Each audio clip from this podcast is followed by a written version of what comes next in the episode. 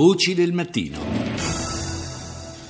Sono le 6.39 minuti e 5 secondi, ancora buongiorno da Paolo Salerno, seconda parte di Voci nel Mattino nella quale vogliamo parlare innanzitutto eh, della, dell'estate che ci aspetta in conseguenza della siccità di questo inverno, una eh, situazione che abbiamo visto anche dalle immagini dei nostri fiumi, è assolutamente fuori dal comune. Ne parliamo stamani con Enrico Brugnoli, direttore del Dipartimento di Scienze del Sistema Terra e Tecnologie per l'Ambiente del CNR. Buongiorno.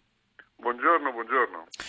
Dicevo, al, al, di là del fatto che siamo in una settimana nella quale sono previste un po' di precipitazioni, anche qualche nevicata, insomma eh, un po' di inverno, poi verrebbe da dire finalmente che si affaccia sulle nostre regioni, però eh, sta di fatto che fin qui è stato un inverno assolutamente anomalo, con eh, pochissima pioggia, i nostri fiumi sono per lo più eh, a un livello bassissimo, addirittura asciutti.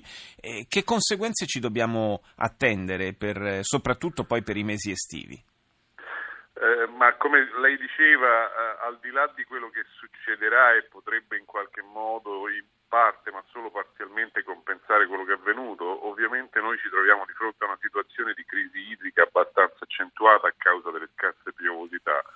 Eh, quindi abbiamo fiumi come il Po, per esempio, che sono ai livelli di agosto, quindi non c'è stato minimamente un ricarico delle riserve idriche. In più la copertura nivale delle nostre montagne, soprattutto delle Alpi, eh, è ridottissima. Eh, si può immaginare che in alcuni comprensori siamo a meno di un terzo della copertura nivale no- normale ed usuale di questo periodo. E chiariamo che eh, sono le nevi con la loro fusione, il scioglimento durante il periodo primaverile e dell'inizio estate che riforniscono poi di acqua i grandi fiumi. Certo quindi oltre alle mancanze di pioggia avremo anche un ritardo e un rallentamento del rifornimento idrico durante la primavera e estate. Eh. Ora tutti ci auguriamo che un pochino le piogge possano compensare, ma dobbiamo uh, comunque convivere con una situazione di crisi in cui bisognerà uh, in qualche modo regolamentare gli usi perché ovviamente uh, quelle acque attingono sia gli usi domestici per l'acqua, l'uso idropotabile, ma anche ovviamente la produzione di energia e anche eh, le, le, produzioni agricole con eh, l'uso irriguo. Quindi quando acqua è, è, è, sufficiente per tutti si può attingere in maniera indistinta, quando l'acqua diventa limitante bisogna compatibilizzare questo ovviamente dando la precedenza all'uso idropotabile ma poi compatibilizzando anche gli altri usi. Quindi Brugnoli lei ci sta dicendo che non è così remota l'ipotesi di arrivare quest'estate a, delle, a dei razionamenti dell'acqua? Beh, eh, come dicevo, al di là del fatto che potrebbe esserci una parziale compensazione durante il periodo primaverile, che, eh, ci, auguriamo, certo. più, che ci auguriamo tutti sia più piovoso, stiamo aspettando le piogge, ma chiaramente eh, nevicate questi, la nevicata di questi giorni oppure le piogge di questi giorni non possono da soli invertire un, un periodo che è sicuramente molto lungo perché ricordiamo che noi abbiamo avuto scarsissime piogge e praticamente assenza di neve per tutto il periodo invernale da agosto ad oggi diciamo, è caduta veramente poca precipitazione e questo è dovuto ovviamente a oscillazioni normali della meteorologia, le oscillazioni nord-atlantiche, anche il fenomeno del Nigno, ma sicuramente c'è una componente anche dei cambiamenti climatici. ricordiamo che le previsioni future per il nostro bacino mediterraneo sono verso una riduzione delle precipitazioni del 15-20% nei prossimi anni futuri con questo andamento del cambiamento climatico che stiamo sperimentando. Quindi dovremmo anche abituarci a lungo termine a convivere con meno acqua e quindi a cercare di, eh, di, di usarla in maniera più attenta.